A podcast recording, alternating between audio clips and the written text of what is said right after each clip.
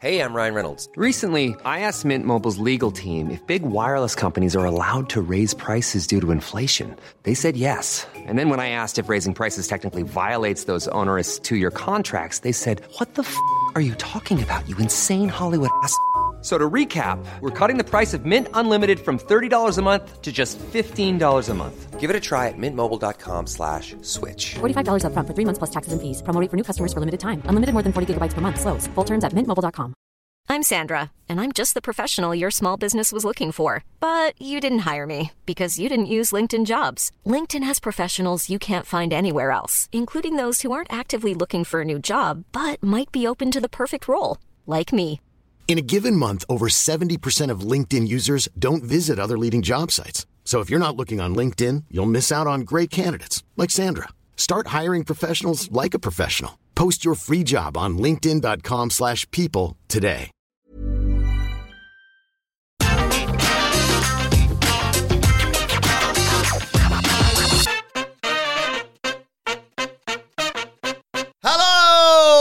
And welcome to the Summer Slam review. I'm Adam Wilbourn from What Culture, joined by one of the Dudley Boys, Michael Hamflett from What Culture, to review everything that happened at this weekend's Summer Slam Premium Live event. But before we get into it, if you're a fan of this sort of thing, make sure you subscribe to What Culture Wrestling on either iTunes, Spotify, or wherever you get your podcasts from for daily wrestling podcasts where we review Raw, SmackDown, NXT, but oh, AEW oh! Dynamite, AEW Rampage, pay per views, premium live events. We have interviews, roundtable discussions, and a roundup of the week complete with a your quiz, of course, on wrestle culture. As I said, though, joined by Michael Hamflett. Michael Sidgwick still enjoying some well earned time off.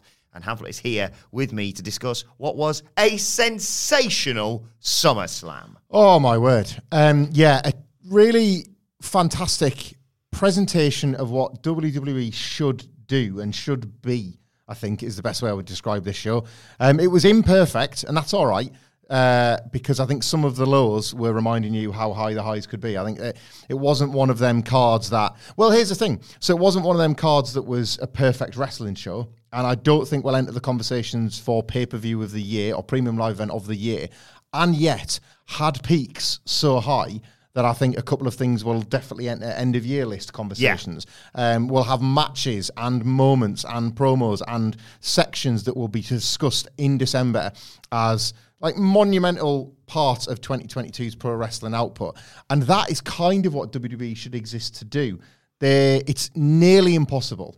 It's it can be done, but it's nearly impossible for the way WWE produces content to knock out a pay per view of the year contender or a show of the year contender. But their currency remains in moments, mm-hmm. big ones at that.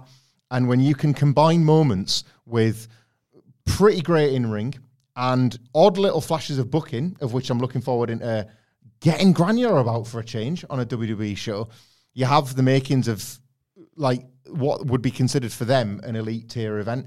And yes, the elite tier in WWE is often lower than the elite tier of pro wrestling in general. But they approach the best of what they do here at this, and I like that's that's why I think a lot of people were on such a high with it the next Yeah. day because you go into WWE with such low expectations that it's not that hard for them to surpass them. And then when you're reminded of what they are the best at and what they can do better than just about anybody else, you remember why it, it's okay for them to exist. Mm-hmm. Too often, WWE doesn't let you know why WWE should even be around. I, I'll make the joke all the time. There's WWE and there's also a wrestling company, mm-hmm. right? And I'm at peace with that, but a lot of people aren't, and a lot of people like the line. The more the lines are blurred, the more that helps WWE, I guess. But I just thought this was this was everything. Somebody that like I've watched this for thirty odd years and I cannot switch it off. And as somebody in that position, this is kind of what I want out of them, mm-hmm. more than attempting to be something they're not. Yeah, the Triple H era is well and truly here, in my opinion. And I thought if this had been the second night of WrestleMania that we went to, WrestleMania 38, Yeah. I probably would have come back and gone, think that's me, lads. I don't think I ever need to go to WrestleMania again because I've seen the best one there is. Maybe this was maybe they didn't themselves realize they were doing a second night of WrestleMania, and that like, explains why the, that show was mostly so poor. and instead, here it was like the a one night event. It clocked in at about three and a half to four hours oh. in a stadium. Ah. Maybe nobody told them that the second night of WrestleMania happened. I mean, I saw Pat McAfee's highlights, and there was a pretty significant moment from that show missing uh, that would lead me to believe that the second night of WrestleMania, that his second night didn't occur. as we often say, not to make this about us, but we often say sometimes circumstances will will colour our opinion of a show. Mm-hmm. So Sunday, I ended up watching this on Sunday. Saturday night, I was at a mate's thirtieth birthday party. Yeah. uh, may have sent a voice note singing. I don't think you're ready for this jelly. I, I can't give people a timestamp, but that that does appear on camera, on microphone, on the stream because it popped me so much. It was a very antisocial thing to get my phone up. I thought, I had some Wilbourn during the show. Maybe this is content. And I was thinking, it's Wilbourn. It's always content. Mm-hmm. Yep. Yeah. So I think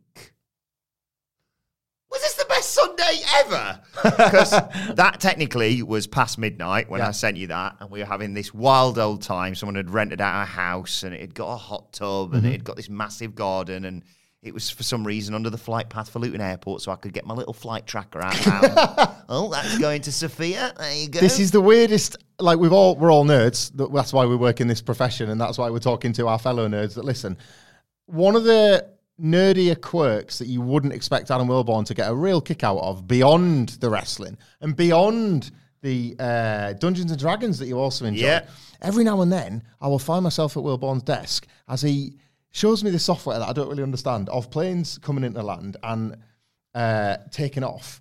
That in it's it's like plane spotting, I guess. Yeah. train spotting, but for planes. but cool. Well, go. this is this is me walking past the games workshop where people are playing Warhammer, going ah nerds, and then zipping my jacket up because I've got like a Diesel and Shawn Michaels t-shirt on or something. I got a mate right who's into a ver- another version of this. Shout out to Um, the, the guys behind Flight Radar 24, the app. Oh my god! And the forums that you must have They haven't, they haven't paid to sponsor this. I'm just a fan. the forums that you must have visited uh, when you were younger that were even filthier than wrestling ones for stuff like this. Mate, this, this is a new thing for me. I've picked this up in the last six months. All right, this is not like a no, sort of a- I've, no, I've always been like, like, "Pfft, what these guys doing. Playing And then, stuff. then my, one of my best mates was just like, his house is near a flight thing. And he was like, oh, do you know that flight's going from uh, blah, blah, blah to this place? And I was like, what? What's all this? Is it now? No, a mate of mine, and it's absolutely terrifying when it's happening at 70 miles an hour down a motorway, is bang into, from when he was younger, um, you just tuning radios. Like digital radios have been a nightmare for this hobby, but like tuning radios and trying to find, you know, when you accidentally would stumble across like an international station. Oh, yeah. And you would go, oh, I'm looking for like, uh, I'm looking for like 99693 because I want to listen to the five live commentary. Yeah, yeah, yeah. But instead I've like found something that's coming from Russia or something. Uh, that's the hobby. they actually want to find that stuff and you tune it and you go back and forth and like every now and then like you'll catch a station from America for example and think of how difficult that is like the radio Yeah, yeah, yeah. over and he's driving out and like there's there's hot spots in the country weather can make a difference locations are particularly good Washington services in the northeast is apparently a great spot because of its location geographic right all this sort of stuff. Ah. do you know what the hobby is called What?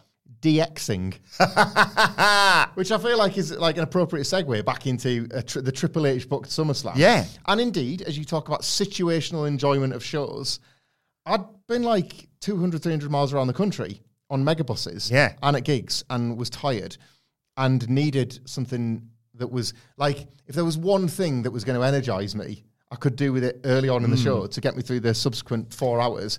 Triple H provided. Yeah, exactly. The So- game provided. So I had this wild party on this Saturday night. Sunday drive back, a little bit hungover, a little bit sensitive. And then I'm like, oh, I've got loads of stuff we need to do, blah, blah, blah. And I put this on, and this show just rocked for three and a half hours, I thought. And that finishes literally, my tribal chief is there holding his belts into the air. I'm like, oh, mate.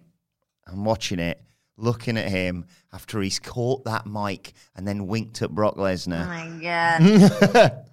and and then I go right. That's t- another thing ticked off the list. What's next? Let's put the Lionesses on. Mm.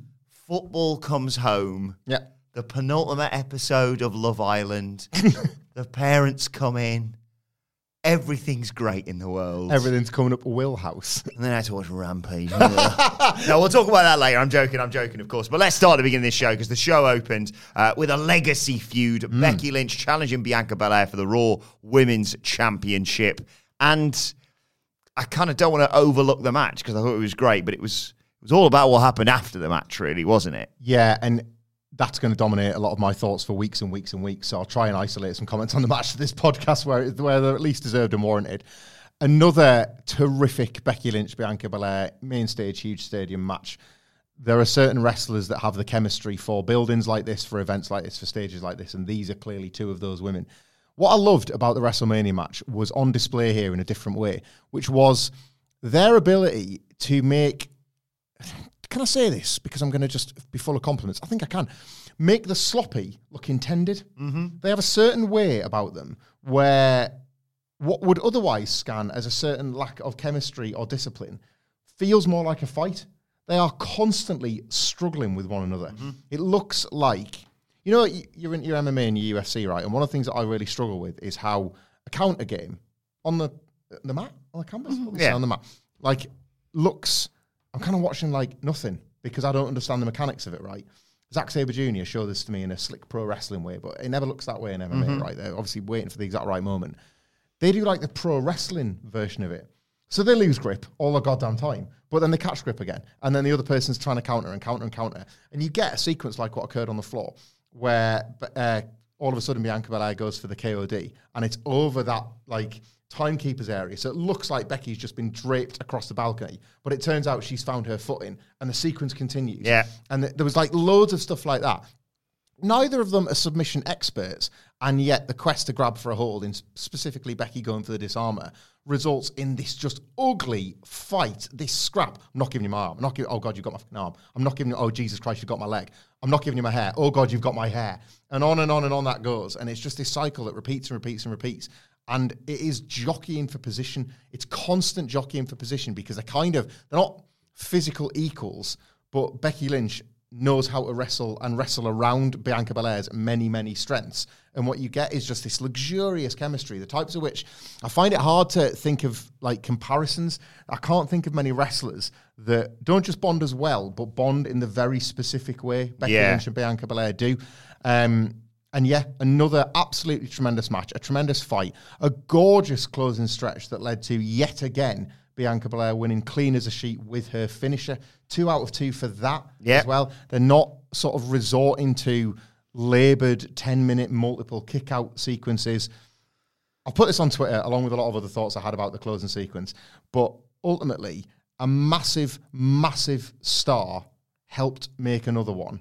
And that is pro wrestling distilled. Yes, it was just a brilliant uh, match, I thought, to open this show. Um, played with obviously their history together, as, as you say, Bianca Belair winning with her finish. And then there's a moment afterwards, there's the handshake. I don't know if Becky Lynch is injured. I've seen some images on social media that gets me quite concerned about all that. And then all I thought about was you because Bayley's music hits, she returns in all white Oh my god. Oh my god. And is then followed by a returning Dakota Kai. Oh my god. And as we've always known her, Iyo Sky Iyo Sky. Yep. NXT returns. Iyo Sky. The first name change in a while that I've, was- I've been like, yeah, that's kind of fine. Yeah. Actually, Max Dupri. But that aside, um, more on him later. Mm-hmm. Oh my god. Oh my god. But they all come out. There's this incredible moment with the five women stood in the ring. Nothing happens, no physicality. We'll probably mm. talk a little bit about it on the Raw preview a little bit later on today.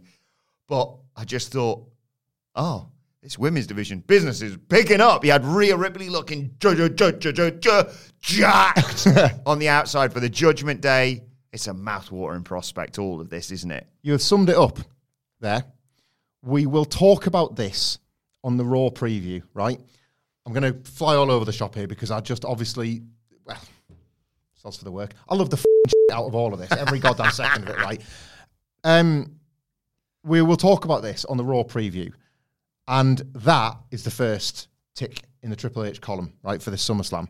How often, and we've said it on podcasts and we've said it on streams, in between you sucking down a jelly.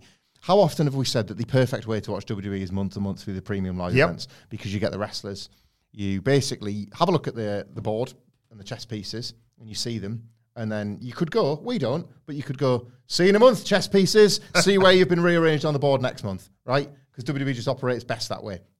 The TV is often a drag. It's often a bind. It's often to the detriment of the wrestlers themselves, right?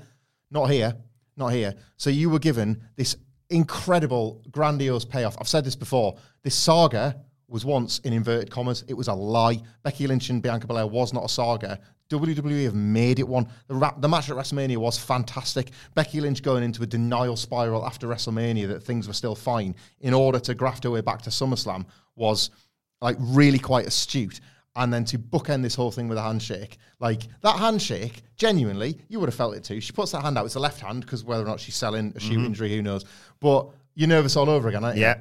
Oh god, oh god. She shakes it, and Becky pulls her in for the hug. This has actually been a, like they've taken something that was pretty sh- eh, at the beginning.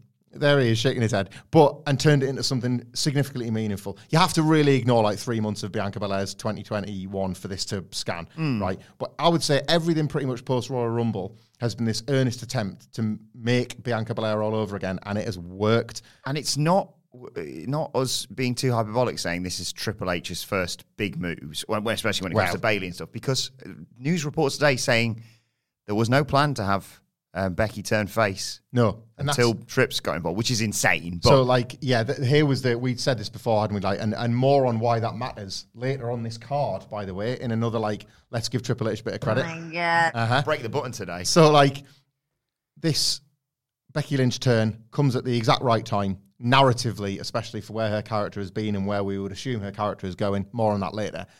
Um, Bayley in a stable full stop. Do I want to do that now? Yeah, let's do that now. So Bayley has been off, uh, obviously not in front of a crowd for two years. Was robbed of a pop at WrestleMania. The Bellas were booed for attacking her because Bayley had become the sentimental favorite in the era without fans, um, and she wasn't given a match, and she was asked to guest host and basically clown around and be the idiot for returning legends and that sort of thing. It wasn't on, and then gets injured two weeks before Money in the Bank, right? And it's Bianca Belair. So she returns to face up and front up with Bianca Belair because she hasn't forgotten because this is supposed to be real. This is supposed to be an emulation of these people's lives, right? So Bayley comes back and it's like, so you think I forgot? Like it was you I wanted to face in front of all these people. So it's you I'm going to face right goddamn now in front of all these people. She brings with her Dakota Kai and Io Shirai, Iyo Sky right now. Iyo Sky has had the call up having watched for years, probably, a bunch of call ups go horribly, horribly wrong. Mm-hmm. And as instead, and more will be fleshed out on Raw, you would assume, but hitched her wagon to somebody that has suffered that fate and knows a better way, right? Mm-hmm. Well, she's a good start. I'll get along with her, right? What can possibly go wrong? Dakota Kai is somebody that has publicly and on Twitter and on social media outside of kayfabe put over Bayley. We see loads of women saying that just what a Yeah, supporter yeah. Bayley is as a trainer, as an inspirational figure, as somebody that constantly tries to elevate. You see it in the matches. She's working for the betterment of all of this. Her and Sasha trying to basically wield tag titles. Millions of Bayley stories. Uh, Dakota Kai was released amongst, you know, with all the other wrestlers. Lots of dark times, lots of sad days, and like Bayley's there, like throwing out the arm of solidarity to all the women. Like, I want to see these people do better. I want to see these people shine. Blah blah blah. Do you know another time she said she wanted to see somebody shine? Was when she tweeted that she hoped Liv Morgan had an incredible night at Money in the Bank, and Becky Lynch quote tweeted that and said, "Well, I'm going to ruin your night then because I'm going to win Money in the Bank, and I also haven't forgotten about the time that you hit me with a chair. You use me to get ahead in your own career." So it made narrative sense of Becky Lynch, not just because she just turned babyface to stand arm in arm with Bianca Belair, because Bayley was the one that tried to score points two years ago when she turned, and they were never able to really revisit that because Becky was on with Charlotte. So even there and then, there was some horsewoman law that mm-hmm. Triple H was able to enjoy because he loves this. He loves this. Evolution 2018, right? We've called for Evolution 2. Why hasn't it happened? Because he's been nowhere near it. Like, you said it there yourself. A woman's division that has suddenly just burst back to life. What happened on his first Raw? Alexa Bliss is like, all of this has been horrendous, and I want, and I want the title, right? Rhea Ripley is basically the vital member of the Judgment Day.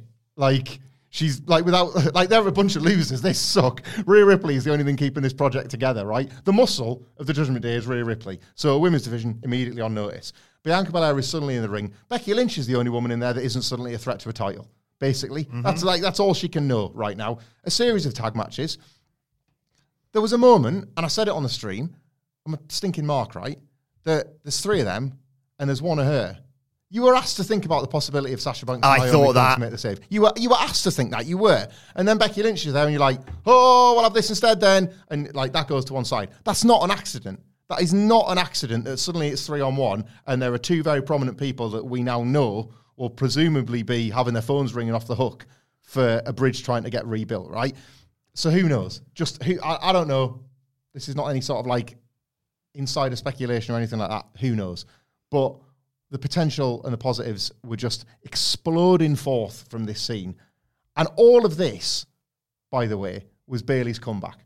So you get like a minute and a half where Bayley, the reaction is just for her, just for the moment, just for the shock, just for the excitement, and then all of that follows afterwards. Mm-hmm. Like you're not just getting your WWE moment, capital M, TM on the end. You're getting potential things that actually follow on. Yeah. The raw. Pre- Do you know what this is, Wilbourn? Do you know what I want to know after this scene?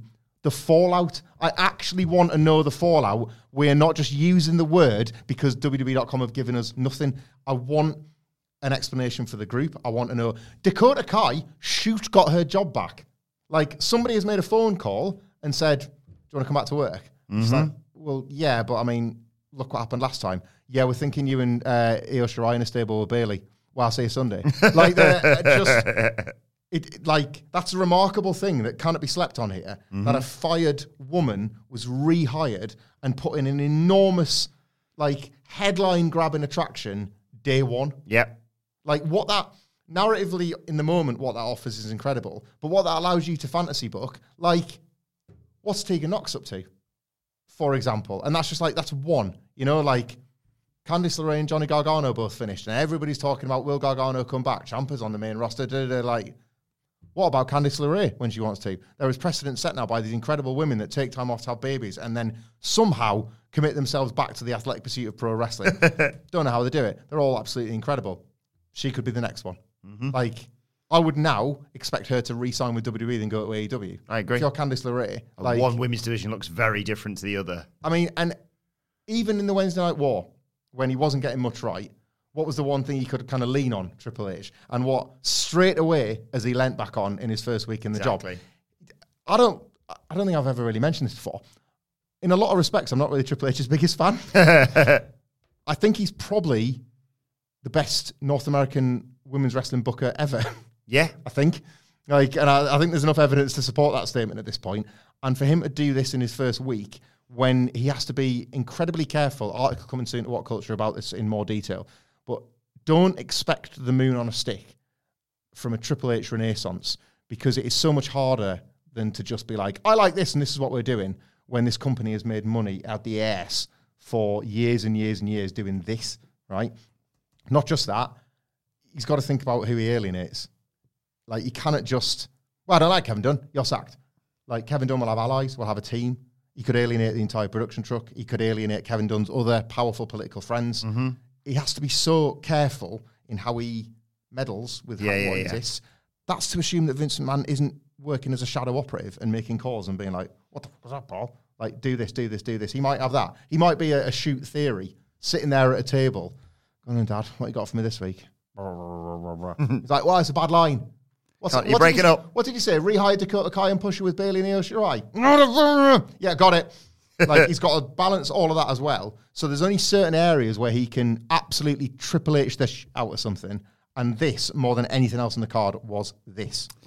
And I will say, at SummerSlam last year, when Becky Lynch came out and beat her in 26 seconds with the handshake, I did say, let it play out. Oh, look where we are a year later. Adam Wilbourn, vindication! I said it at the time, and everyone said, no, no, it's uh, rubbish, bad booking this. Oh, look, a year long story arc. If AEW did this, you'd be creaming yourselves, wouldn't you? I was right all along. Imagining, do you remember this is a dated reference? Remember, like uh, when like t- kids' TV shows, Blue Peter were big on this. I hated Blue Peter. Tory Oh, I show for hated. Blue Peter, But, like, yeah. You know, like TV shows have totalisers as well. Like the money's being raised, and you see it going up in a little graph, right? I'm sort of picturing two columns, right? The uh, the let it play out columns, and like here's you on this left, boop, one. Like let it play out worked once, and then like on the other side. boop, boop, boop, Yeah, yeah, it doesn't the matter. Ignore millions, that. the millions of let it play out. So it's like that died on the vine. It's like yeah, forget that. Like Don't concentrate on that. This one time it worked perfectly. Also, hate to say I told you so. Oh no, I don't. Uh, Logan Paul was incredible against the Miz. That followed it. Yeah. and uh, yeah. Also, massive shout out to Dr. Dana, who provided us. Did you play the game? Who provided us with some lovely bottles of Prime? which Logan celebrated with afterwards. That was the game. That Like was he was Steve Austin with a beer cans. Ah, uh, Logan Paul versus Pat McAfee for the world title at WrestleMania. There you go. AEW's just shut down at that news. this was. We'll try and keep this review on the track, shall we? It's great. I love this. This was really. Hello, my balls are massive on his uh, on his trunks. Yeah, that was good. That was good. Let, let, can we talk Maurice, about Oh my god. uh, Tommaso Ciampa in that green jacket? Oh hang on, you pressed it twice. Oh my god, they looked amazing. The three of them looked unbelievable.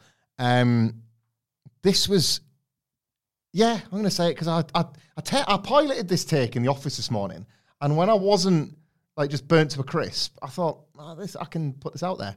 I think this might have been the Miz's best match ever. Not to tread on your Logan Paul Toes. is a natural Well, Logan Paul is a natural, but cheering him isn't right. And until now. and the Miz. So at WrestleMania, Logan like Logan Paul's obviously got a lot of physical gifts that are going to help him in wrestling. Right, that frog splash through the table wasn't just brave and bold, but it was also like a real athletic achievement. Like his form was good, like his body, like he looks amazing aesthetically, but like to hit that frog splash and not look like I'm going to be cruel, but like you know when Shane McMahon just sort of flobs off stuff. or when Snoop Dogg tries to do. Yeah, like that. Aye, that. Aye, that's a better example. Like, does what we all would do, which is go to your knees and fall forward. like, uh, uh, got him. Like, he committed to that huge. The table was like it did that thing where like there's a bounce before the break, so like, dunk, and then the table collapses Yeah, afterwards. explodes. Yeah. So, and there was a lot of that. The Asai moonsault he did in the first couple of minutes, just because. Like that, was- that was another one where you're like, oh man, you're you're going to try everything to make this work. But the not the problem, but the reality of the people that do that, and Shane McMahon would be included, is that often any semblance of psychology is completely reliant on the other person.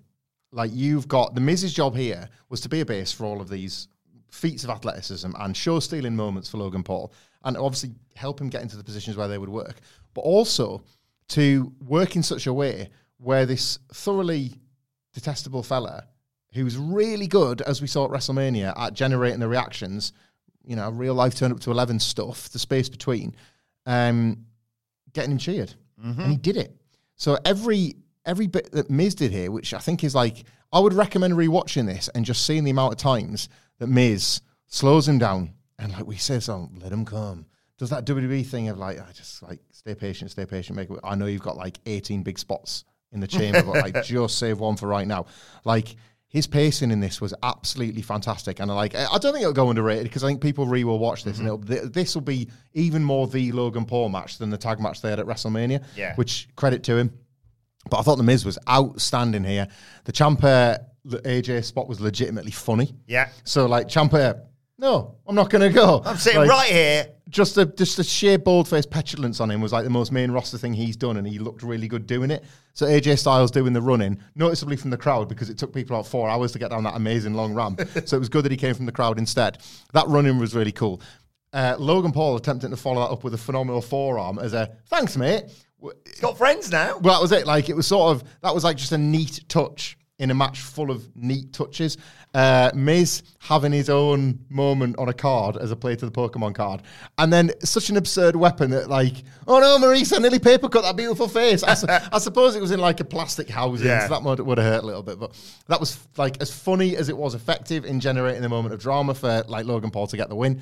Um, Logan Paul using a skull crushing finale is great because it puts over the Miz's finisher as lethal enough to put the Miz himself away.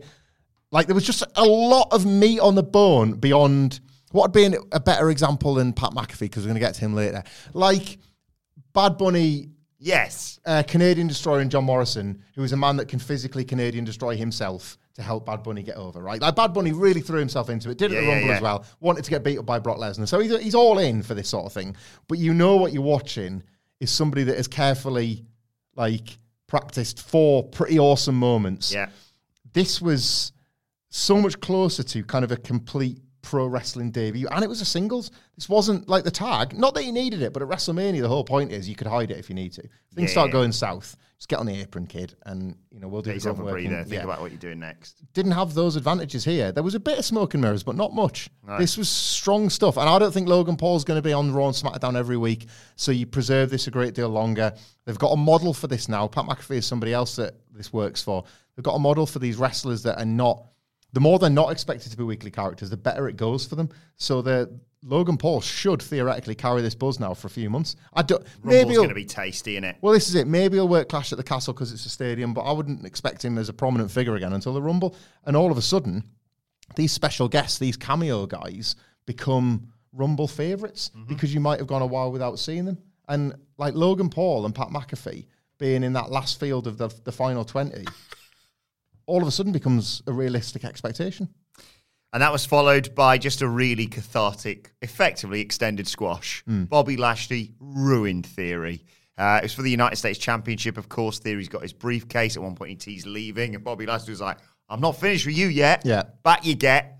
Uh, and there was the tease of Theory potentially stealing one. Bobby Lashley, you know, collides with the, the ring post, and Theory hits that jumping in the flippy cutter thing. but in the end, it was just a straightforward victory for Bobby Lashley, and that's exactly what we needed. Yeah, you give this the most generous of passes based on the runtime, I would say. I think this went about four minutes and it only felt that too. Look, Theory's in a feud with like eight different people. It's just a shame none of them are Bobby Lashley. And he couldn't seemingly care any less about the United States title because he's got this briefcase. We knew this would happen. You know, it wasn't a hot take to say that Theory's going to start eating a lot of losses after he won the briefcase. Oh, And- eight now, is he? Oh, something like that. And not even just defeats as well. Like he kind of each in every single segment he's in because of this briefcase. Uh, so this was th- this was heatless, but the feud didn't deserve it, and it was kept quick as if that they knew that. I will say this: the psychology of um, Theory tapping out almost immediately because he's got other plans later in the night. I was quite like, Yeah. I, I like that that that rule of the wrestler thinking, well, my, my night isn't over. So why would I call it a night? You know, like and Remember Edge losing to Flair at um, New Year's Revolution. Took a DQ with a briefcase to the face, didn't he, in like seven minutes or something. So, aye, I, I like that trick. And had this gone any longer, I'd have maybe been knocked, but there, there was no reason to get mad. No, it was great. It was just a nice, just chucking around like an empty tracksuit, as in the words of Adam Nicholas. Straightforward. Lashley's squash. too over for this, though. Yeah. Like they're they're they're again running the risk of squandering him as a babyface because Yeah, he's too him- over for this. Give him something big now Yeah. for, for Clash at the Castle.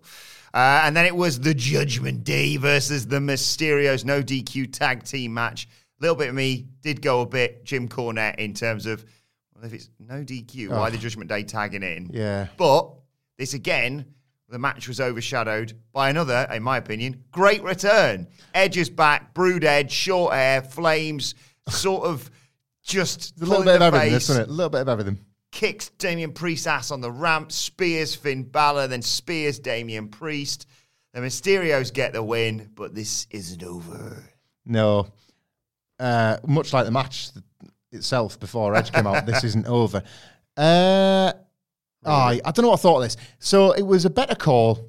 They said they like apparently they'd called Edge and said don't come to Raw. Yeah. Don't come out of Square Garden. So you would assume that maybe this would have played out on Raw as as this, and you either announce a tag match with Edge in it, or or uh, maybe just it doesn't feature on SummerSlam, and instead they've promoted this match, it gets added to SummerSlam, and you get you know, I thought the match was nothing, but it existed to, for two purposes, and those are, the, those are the only things people are remembering. This is the weird thing about I like tried to kind of articulate this at the start of the review.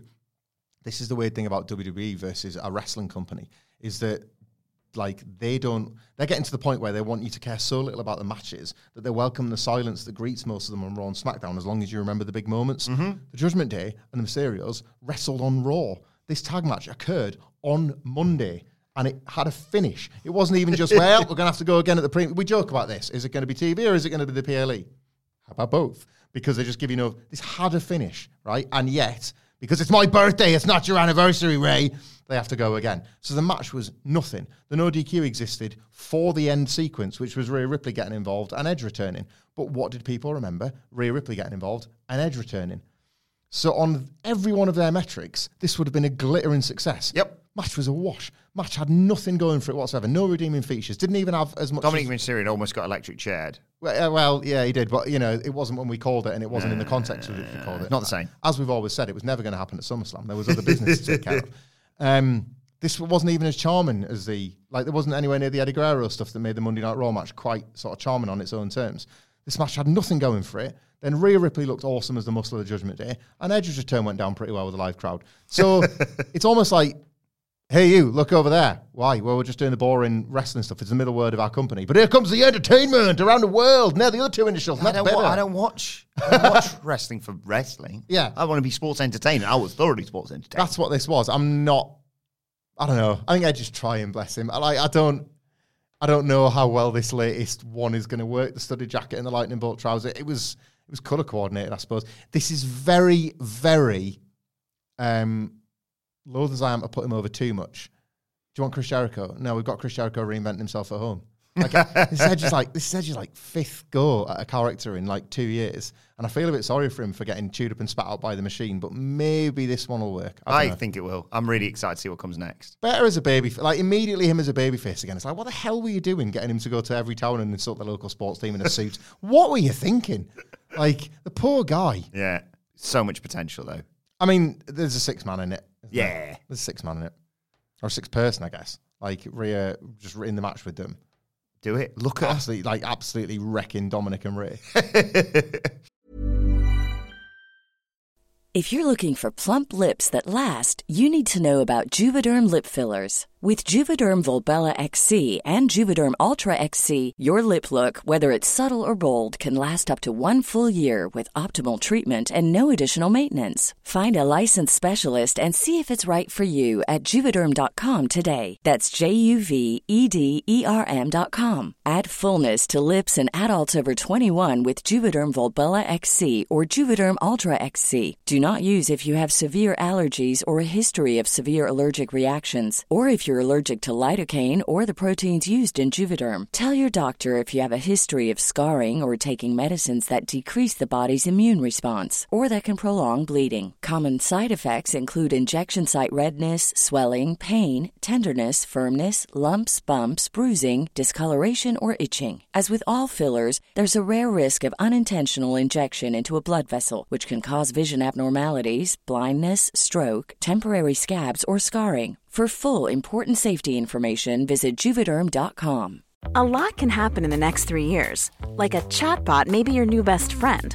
But what won't change? Needing health insurance. United Healthcare Tri Term Medical Plans are available for these changing times. Underwritten by Golden Rule Insurance Company, they offer budget friendly, flexible coverage for people who are in between jobs or missed open enrollment. The plans last nearly three years in some states, with access to a nationwide network of doctors and hospitals. So, for whatever tomorrow brings, United Healthcare Tri Term Medical Plans may be for you. Learn more at uh1.com. Quality sleep is essential. That's why the Sleep Number Smart Bed is designed for your ever evolving sleep needs. Need a bed that's firmer or softer on either side? Helps you sleep at a comfortable temperature? Sleep Number Smart Beds let you individualize your comfort so you sleep better together. JD Power ranks Sleep Number number 1 in customer satisfaction with mattresses purchased in-store. And now, save 50% on the Sleep Number limited edition Smart Bed for a limited time. For JD Power 2023 award information, visit jdpower.com/awards. Only at a Sleep Number store or sleepnumber.com.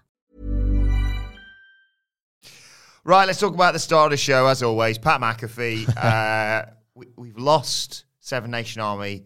We've replaced it with another brilliant theme. I love it. He had a choir singing bum ass Corbin. Talk to me about what you did when you realised that Corbin's entrance had been stopped for a choir singing bum ass Corbin because I thought of you in that moment. I thought, um, I wondered if you, this I'm was all a work and you were saying, "Oh man, I'm gutted. I can't make SummerSlam guys over. Like, can't do the jelly stuff. Blah blah blah. I'm going to be away for the weekend. Actually, I'm probably not going to be like around much on Sunday to talk about the show. I'll have to catch Monday."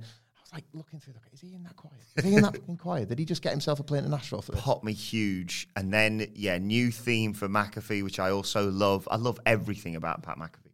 I even love it when he gets up on the top rope and anyone else, I'd go, oh, you be more professional. Whoa, whoa, whoa. Oh my God. And it still just just nails his opponent. We're gonna do it anyway. And then- sent on. What what finish you going for? Kick him in the bollocks? Kick him in the bollocks, probably. Yeah. Corbin was great as well. Great foil for Pat- for Pat McAfee. Uh, and do you want to talk about it now? Because I feel like we'll forget when we get to the main event. Michael Cole is a revelation. He stole this show. He had a good night, didn't he? Yeah, there, a number of quotables, which is rare for Michael Cole because typically, obviously, he's just known for what are all of his colleagues always when they're putting him over? It's never, oh, he's a great wrestling commentator. So I was like, he's a great traffic cop or something. Yeah. the amount of stuff he has to manage on a Raw or SmackDown, it's amazing. It's never, well, did he make you feel anything for the match? Yeah, yeah, the amount of stuff he's got to get across when he's, yeah, but like, did you feel anything for the heel or the babyface? Yeah, man, www.shop.com links and all this sort of stuff. It wasn't so much of that tonight. He was, it just felt like he could call the action.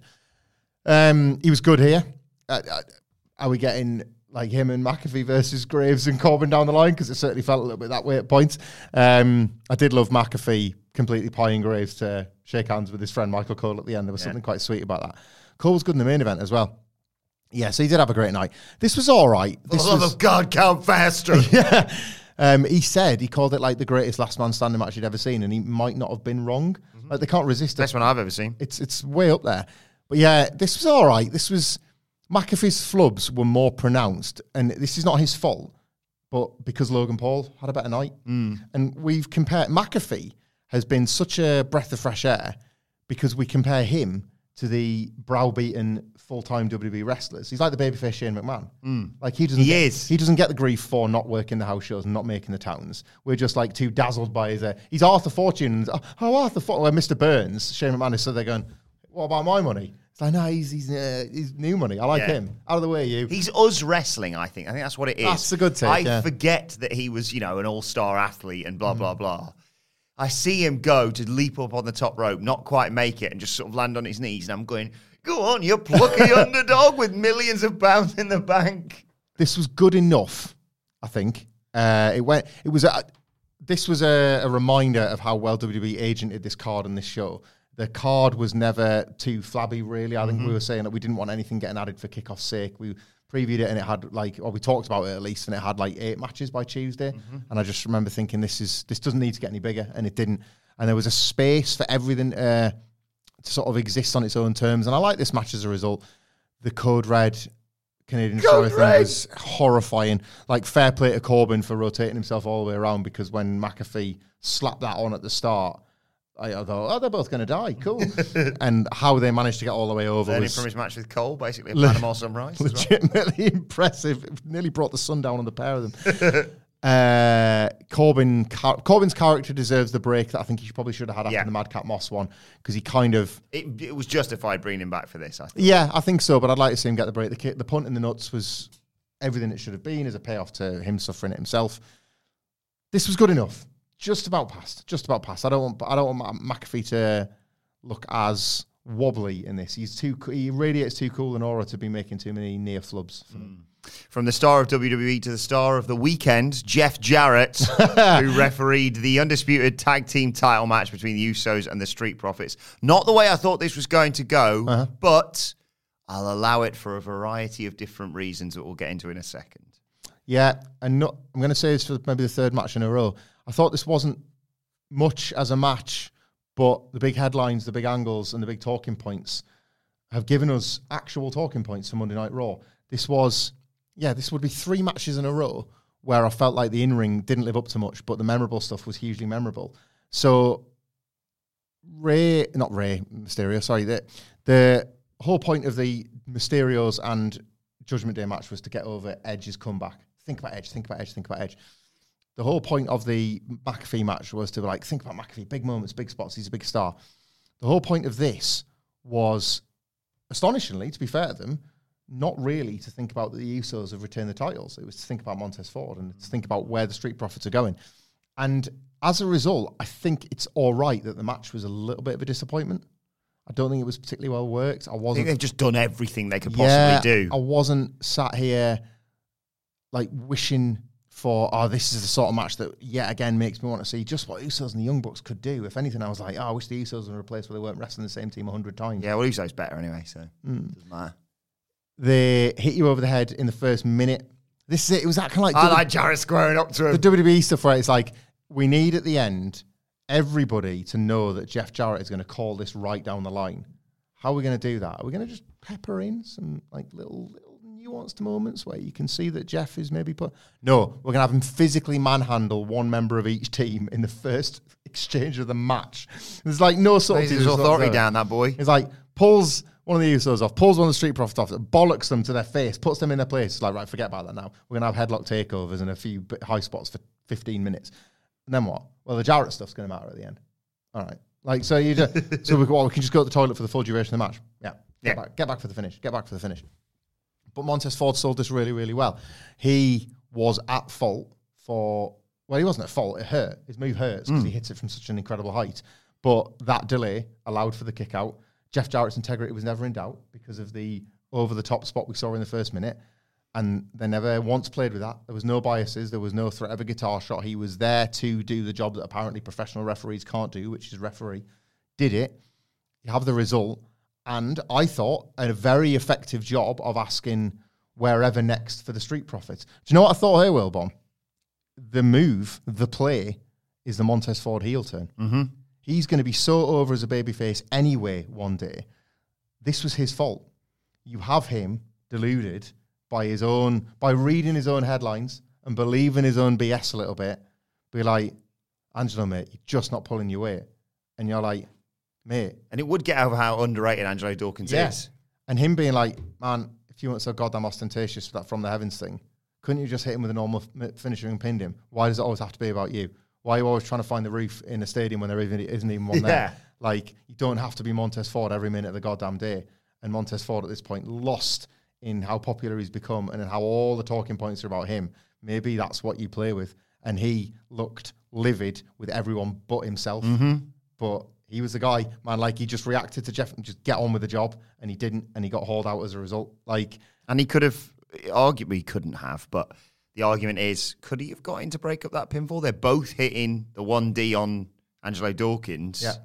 But he'd been He's like been taken care of on the outside. So, yeah, I I'm thought- really I- I excited thought to see where this goes. From. Like, if someone had said the Street Brothers aren't going to win the tag titles, I'd have said, oof, it's a dumb move. Mm. But we the ones, first of all, obviously. and second of all, I'm so excited to see where this goes from here. And, well, we've got, we, we all know, I'm going to do this as a brilliant segue. Watch this. We all know who the next tag team champions are going to be anyway. Oh, is it Rey and Edge? No. Oh, is it the Judgment Day? Absolutely not. Oh, is it Maximum Male Models? Congratulations, top of the class. Because I'm not sure where it came in all this. But That's me shaking a water bottle and not something else. yeah, and it's not his bottle just getting wet because um, we're talking about it now. Uh, Maximum Male Models did a water advert. and It's one of the best things that's ever happened at SummerSlam. Oh, uh, yeah. Just hold the finger on the button for an hour. Mansoor, I'm so pumped. You absolutely. And sorry, sorry to It's okay. interrupt.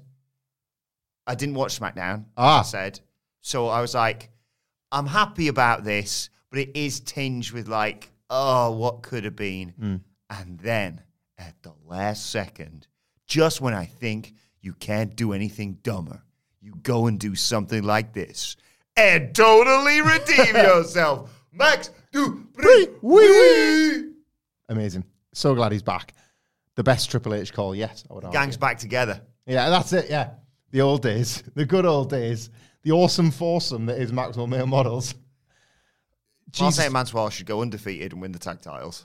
this has to be seen to be believed. We uh, we, we we watched it in the office all together this morning, reliving it, and I wanted I, I just another taste because I was flat. Like I enjoyed the booking of several of these matches, but you're heading for a couple of hours into this show, and I want to reiterate again that like. To our American listeners, this will be nothing. We met Stu in Yeah, yeah, Texas, yeah. and he does this trip just to cover a wrestling show. But to travel halfway across the country and back, I was feeling like the tiredness. I hadn't really slept or anything, and I was worried about like my energy levels for SummerSlam. And this pretty much got me through to the main event because Jesus Christ, Mansoor and Mace being asked to sell water for what twenty seconds, thirty seconds, mm-hmm. and doing nearly as good a job as we did of selling cereal was remarkable. The bit there's there's so many bits, but the bit that sticks out stuck out to me at the time was the water over the biceps. So they've drank the water. They've poured the water over the face. They've poured it over the hair as if they're in a shampoo commercial, eyes shut, letting it just flow over them like a waterfall. And then you see a close up of, I think it was, uh, was it Mansoor? No, it wasn't Mansoor because it was, so it was, yeah, Marseille's muscles. Mm-hmm. But he sort of like foreshadowed it by opening his shirt up a bit more and pouring it over his chest. And you're thinking, oh, it's just going to be like, you know, he's like glistening his chest. No, no, it's just all of his muscles. Like he's just covering his biceps in all this water. They do the just married wine glasses bit with each other, and they're both no looking each other. So they're both like staring at you, the viewer, at this point. They're like right down the lens. They're, Oh. they're breaking the Vince McMahon rule of the fourth wall to look at you as they drink water, and it misses their mouths, and it just No, they don't know how to drink water, either of them. They don't. They can't do it. But they, they, by not being able to do it, they do it. Yeah. Don't ask me to explain the Rubik's cube that is a maximum male models, but it's the best thing in wrestling. Yeah. It. I, I only watched this when we finished because I'm laughing at myself. It's so good. it good. At the very, very end, the four of them are all in shot together, and I think it's Max Dupri that Mansoor is looking at. But he walks back into shot and he's got his glasses like over his, his aviators over his eyes, and then he just tilts his head forward so they l- rest on his nose, and he just hard eyeballs Max Dupri, wee wee. But he's thick doing it. Like he looks, he somehow masters vacant and serious Yes. in one incredible look. This is inspired garbage. Yeah. It is it's like god tier garbage this. Let's do, speaking of garbage, let's do the bits that I have to mention, but I don't really want to. Kane came out and lied about the attendance, Yeah, what stupid loser Kane is, man. Kane sucks. and Kid Rock got off with someone and flipped off the camera. It was so weird. Like I don't know if that's his girlfriend or what. I, I, I was led to believe that she was some sort of social media person, but I don't know. But if she's not, she's just his lass. They just started necking on, and then he just flips the bird. It's like, come on, mate. It's 2022. Like I know you've been chosen as a soundtrack, but hopefully the person choosing you will soon no longer be with the company. Indeed. less Kid Rock in all of our lives, the better.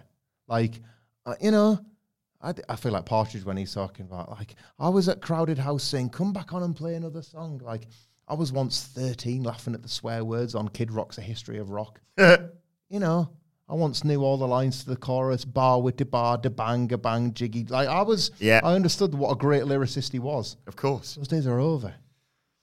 But we did get in around, around this time uh, incredible memeable content. Uh, that was uh, Riddle crashing the party, saying that you know, he, he, despite the fact he'd not been medically cleared, Yeah.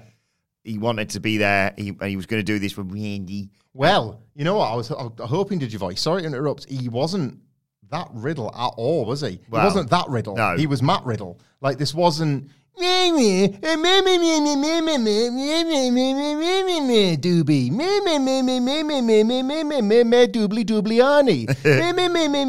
Benson and Hendrix. He was just, I'm livid and I'm hard. Yeah. like, I'm going to deck you. And then Rollins comes out and he's just got you know, Postman Pierce and, and then just everyone. And he's like, and then he runs. and the, it's been all over social media, the memes that have come out from this. And eventually stomps Riddle again. Hmm. solid heat angle. Riddle couldn't get up. Uh, you know, they did a good job of selling this. The delaying tactic was a bit uh, because you know it's they had a pay per view match and they need it for another pay per view instead, and it's like, well, just book better, just, mm-hmm, just mm-hmm. book better. But I thought this was a, a decent compromise and a, a nice. Um, just in general, there was a lot of this on the show. You stuck with the Peacock adverts, unfortunately, but I like things getting broken up with angles or heat or things that are actually relevant to the shows that we're going to talk about rather than just more adverts. So I like that. Uh, another match next that was nothing really to write home about, but again, is really good and memorable for me for, for what it's delivered going forward. It was Liv Morgan versus Ronda Rousey. Could have done with Jeff Jarrett as the referee for this. SmackDown Women's Championship, uh, and we got to see the Ronda Rousey of old, the edgy Ronda Rousey. You know, she's she's being nice to Liv Morgan, but she is going to snap that arm one way or another. And Liv Morgan, hell of an underdog performance, scratching and clawing to get to the ropes each and every time, and getting a bit of offense in. But every time that that starts rolling, boom, Ronda Rousey dumps her on her head and tries to snap her arm in half. And in the end, Liv Morgan got the pinfall while simultaneously submitting. The referee didn't see it though, so Liv Morgan retains the SmackDown Women's Championship, and this causes Ronda Rousey to snap, to turn heel, to attack a referee. You mentioned it earlier with Becky Lynch. The pieces are falling into place. on the same night. Like I thought this was the worst thing on the show, and yet it featured one of the better bits of booking across the whole night. I, thought the match was pretty rubbish. The execution of everything looked pretty lame. They don't have very good chemistry together when it comes to No. Uh, that style that Ronda likes. You know, of constantly working from hold to hold to hold. It just it just didn't flow very nicely. Liv, I hate, I hate it, it like cardinal sin stuff.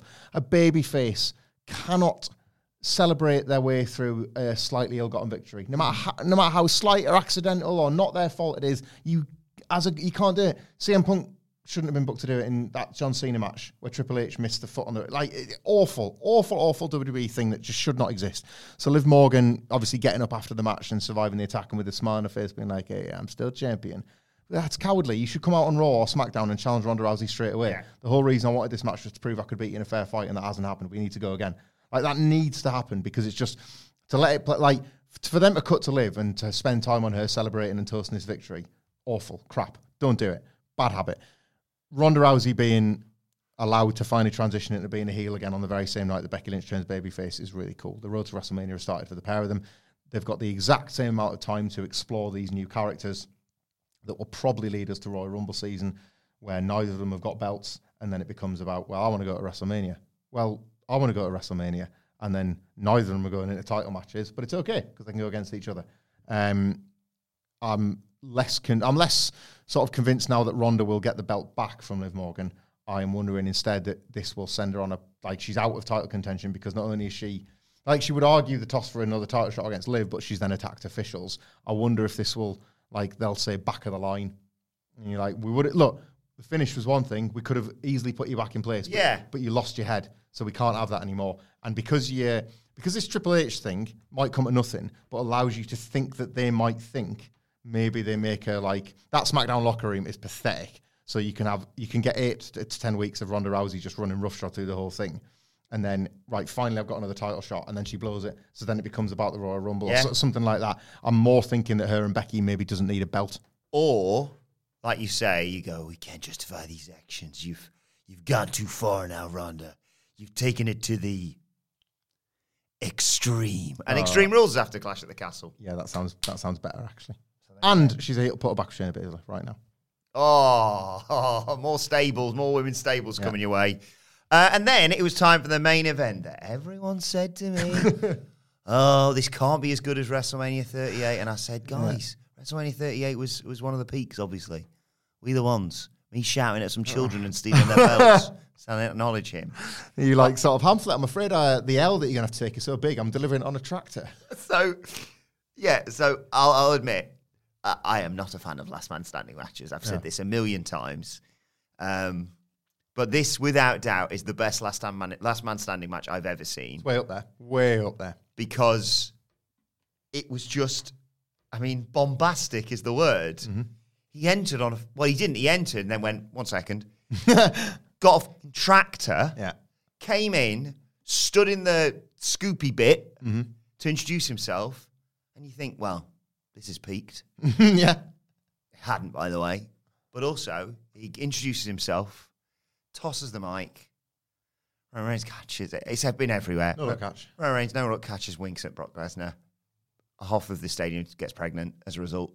I just I don't think And then they just went absolutely bonkers. there have been a lot of insincere side by sides done in wrestling Twitter over the years. The fact that it has been two days and I've not yet seen because I can't do animated ones, I can do picture ones. I've not seen that lined up with Kevin Nash catching that cup when NWO get attacked and just throwing it back. How like the two coolest guys ever doing the two coolest things Yeah, ever. Someone needs to do that. Amazing. Um, this match, this goddamn match, uh, yeah, I was ha- happily one of the more outspoken. I was dreading this. I was actively dreading this. Right, I didn't want to watch the stipulation. I don't want to see these two wrestle anymore. I thought the WrestleMania match was a bit of a sham, quite honestly. And I, I d- who could have pitched Tractor? Like this is the thing. Like if you If I'd have said to you beforehand, the last man standing match goes on last, obviously, mm-hmm. and it goes 23 minutes. I know. I, I'd be absolutely dreading it, right? We all would. We all, it's, oh my God, spear through the barricade, spear, F5, spear, F5. Paul Heyman takes a bump. What, like Usos do a running. Everything happened. Everything I'm describing happened. And the thing is, when it, when he comes down with that tractor, I go, yeah, yeah, very nice. Yeah. But I mean, what's your strategy here? You Yeah. brought a tra- like you're not going to be able to use it. Well, right up to the point where, so he puts Roman in the, the is it a bucket? Is it called? yeah, yeah, yeah. Right.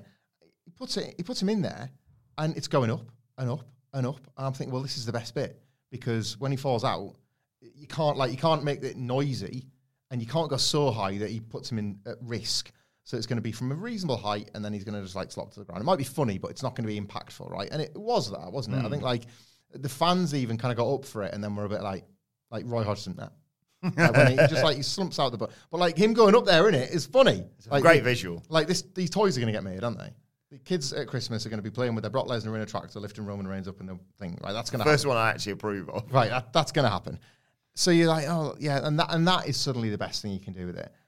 And then he does what he does with the ring, and first of all, Roman being tipped out of it is absolutely bloody hilarious. And Yes. like uh, like the exact right amount of terrifying because you'd like to think he's got an element of control, but all of a sudden he is just we're kids rolling down a grass bank.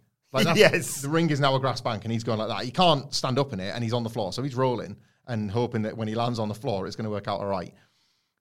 The first bit where he pushes the ring, I thought that was it. well, yeah, and I'm, I thought he was going to move the ring, and then they're going to be like, "Oh, he's exposed the floor," and there's going to be like an F5 onto it. And And, you- I thought, well, okay, there's Michael something. Cole does that call like that time that you and Phil nearly had the cameras fall on you. Uh, Jesus Christ! Like the ring coming at you. Like, must have been. well, I- He called it like it must have felt. The ring is coming towards you, and you have no control over where that thing is going to go. Amazing. When he lifts it, and it just sort of stays there because there's a giant thing underneath it. Obviously, we know everything will have been preset to it, but this is better than the exploding rings. Yes. This is better than the exploding rings because it's it looks legitimate because there's a giant big clump of metal holding it up. It doesn't look like that some stagehands have carefully hmm. positioned one of the corners to be spring. This looks real. So like they then cannot wrestle in it. So if you see the phone footage of Brock Lesnar, he climbs back to that corner to mm-hmm. say thanks very much, fans, or whatever. That in itself is a struggle because you're at like a 45 degree. I can't stop looking at it. I'm just staring at the chaos and the devastation. Everybody is. Everybody knows that can picture the visuals. You're all picturing your favorite one at the moment. They're fighting on the floor, and the background is the ring because it's up there. The whole thing is coloured. The, like the frame is coloured the colour of the canvas. It's like this white and blue wash. Like you know the Truman Show's cardboard sky. That's this like just this background, this like stable physical object that these men are trying to fight around. And then when you're thinking, well, I they've only got this like narrow space with which to fight. Like, theory, I'm sorry, I'm jumping ahead in your recap. Theory comes out to cash in, right? And they've only got this narrow bit to work with. The cameraman appears to be positioned in a, that little timekeeper's area. So the thwack on that briefcase to Roman is brutal. The super kicks that they hit Brock with look like shoots. I'm sure they weren't. you know, they're like they, they've hit a million of these super kicks. They're not to measure it, but they look like they're just like clobbered him for real. And then Brock like breaks the table with Paul Heyman's head. Like It was such a good bump. It wasn't such an F5. It was more like Heyman was like having to burrow into it. Like Jesus Christ, like he just did not move, and that was great as well. Like I love the like. There's a real like art to the physical comedy of like yeah, body laid flat, Yeah, right? just- like arm split out over a leg over here, not moving for a good five minutes. It there was a risk of the end getting flabby because you've seen the best bit. The ring is tipped. Like no spear F5 whatever is going to be quite as good as fun and wacky as all it was as the ring being tipped. But I did quite like a pile all the like detritus on top so of it. So good. The one thing it missed, the what Phil called this on the stream. The one thing that would have made that finish even better was theory being used with the desk. Oh, the- that like, would have been great. Like, what can we throw on top of Reigns? Oh, there's like theory's prone body. Put him on the pile as well. Let's set fire to it while you're at it and just see what happens. See if that keeps this beast down. They did what was theoretically impossible, which was uh, create the illusion that this Brock Lesnar that has now been beaten, like clean by Roman, but beaten enough times that for one night they made him feel like that unstoppable monster again. Th- it- this was amazing. This was like a, I don't know. I'm curious to what Dave Meltzer will give it, but this to me felt like kind of like four and three quarter star. Yeah. Sports entertainment. Yeah. You are almost hitting the very best of what you as WWE can do. I've never enjoyed someone going through an already broken table more. Oh man, that the broken table stuff was fantastic. Brock Lesnar's back getting cut up. like Roman using it as if it was a chair. Like that bit of table where he just like he could hold the leg but hit with the table. Mm-hmm. That's the new perfect weapon because you can swing it with the hand with the chair with the mm-hmm. table leg, but the impact is like all flat. So it's just a bit of wood, but because it's jagged on the side, it looks so much more dangerous. It looks like it feels chaotic. It doesn't feel fair. getting slammed back when he got hit, slammed through the table that had already been broken. This was really good. It was amazing. really, it was really amazing good. main event. So, uh, just to talk you through what, what, what my experience of watching this as well. I'm I'm watching this on my laptop with my headphones in. Missus is catching up on Love Island or whatever it was, And she's glancing over and over and ag- every now and again when I'm going, oh, bloody Bayley's come back. Oh, it's Edge or whatever. And I genuinely, I jumped, I, I jumped out of bed Hmm. when he when he lifted the ring. With I couldn't believe what I was seeing. Yeah. I think that's the greatest moment in Last Man Standing match history. The bump happens, and like you said, they've already clonked each other with you know stairs and chairs and F fives and spears and all that, and they've done all like genuinely good. I'm just getting back to my feet, not just like oh I've been hit with a transitional move and Yeah. I'm oh I'm like, like genuinely like wobbly legged Roman ju- always just making it and then immediately collapse into the ground or Hmm. just roll into the outside so he lands on his feet technically and then oh down again. The, you get the theory thing and everyone goes oh bollocks and that's immediately don't worry about that that's definitely Yeah. not happening and the Paul Heyman bump. The thing that people have pointed out where one of the Usos sort of suplexes his own brother to help Roman Reigns, uh, to help Brock Lesnar do that to them. But yeah, Brock Lesnar just gets shoot super kicked and then goes, okay, well, you can have some receipts for that. Boom, takes all them out. And then, yeah, the finish, which is just, I'm going to wail on you with this briefcase. Right, that's not worked. Michael Cole putting in one of the performances of his life hmm. here. I'm going to clobber you with the belt. I'm going to clobber you with another belt. And then I'm going to chuck everything I can find. There was a bit, I watched it again this morning. So they chuck on like, there's a bit of table, and there's a chair, and there's some stairs, and then there's the big bit of table, and then there's some more stairs, and Roman stands on top of it, and blah, blah, blah. There was a bit where Roman just put a box.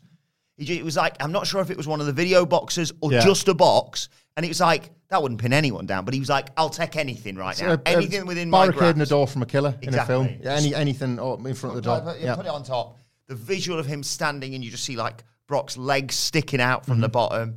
Him standing there with all the belts uh, and and the, pyro going off. I did like Drew McIntyre's little bit with the, the kid as well. By the way, Elliot. That's just reminded me. Oh yeah, he me. got that chant for that kid, didn't he? Yeah. Um, and he, he stands there, and Paul Heyman's like, bloody hell, I what's going on here. A fantastic ending. I, the only thing I want to add to what you said, because I just want to heap more and more praise on this, and I'm probably going to go back and watch this match. And how many times have you said that about a Roman Reigns. Oh, versus man, Brock. Lesnar match outside of WrestleMania 31, basically? Did you notice the LTST? No, hit me with this. I'm excited for this. I'm astonished no one has picked up on this on social media. Okay. And I have a feeling that if I do tweet this, people are going to be like, reaching, Mark, or Okay. whatever. But I mentioned it. I'm going to circle back to it. So he's hit Brock with everything, like you say. Just and he's got the Usos involved, and, and Paul Heyman's then been going, there you go, take both belts, just don't kill him, please. Yeah. He hits him with the briefcase, Mm-hmm. and he think he think right, that's got to be it. And he gets up, and he hits him with the WWE Championship, Mm-hmm. and that doesn't put him down. So he has to resort to his precious, because we know how he feels about the Imagine the softest sheets you've ever felt. Now imagine them getting even softer over time. That's what you'll feel with Boll and Branch's organic cotton sheets. In a recent customer survey, 96% replied that Boll and Branch sheets get softer with every wash. Start getting your best night's sleep in these sheets that get softer and softer for years to come. Try their sheets with a 30-night guarantee. Plus, get 15% off your first order at bollandbranch.com. Code BUTTERY. Exclusions apply. See site for details. Even when we're on a budget, we still deserve nice things. Quince is a place to scoop up stunning high-end goods for 50 to 80% less than similar brands. They have buttery soft cashmere sweaters starting at $50, luxurious Italian leather bags, and so much more. Plus, Quince only works with factories that use safe, ethical, and responsible manufacturing. Get the high-end goods you'll love without the high price tag with Quince. Go to quince.com slash style for free shipping and 365-day returns. Mom deserves the best, and there's no better place to shop for Mother's Day than Whole Foods Market. They're your destination for unbeatable savings, from premium gifts to show-stopping flowers and irresistible desserts. Start by saving 33% with Prime on all body care and candles. Then get a 15-stem bunch of tulips for just $9.99 each with Prime. Round out Mom's menu with festive rosé, irresistible berry chantilly cake, and more special treats. Come celebrate Mother's Day at Whole Foods Market. WWE Championship. it's a nice trinket to have. Mm-hmm. But remember when he went, "Oh, piece of crap. Yeah. The Universal Championship is his thing, and he's like, I've got to resort to using that that this. I've had for 700 Go days. back. Yeah. Leave us alone. Never come back. This is my yard now. This is my title. I've held this for like 700 days. Today, as we record, 700. Boom! Nice. Oh, that's very good. That's a good detail. Because all that tossing away the belt thing. But if it was Kenny Omega who did it, be all over. So no, I'm joking. I'm joking.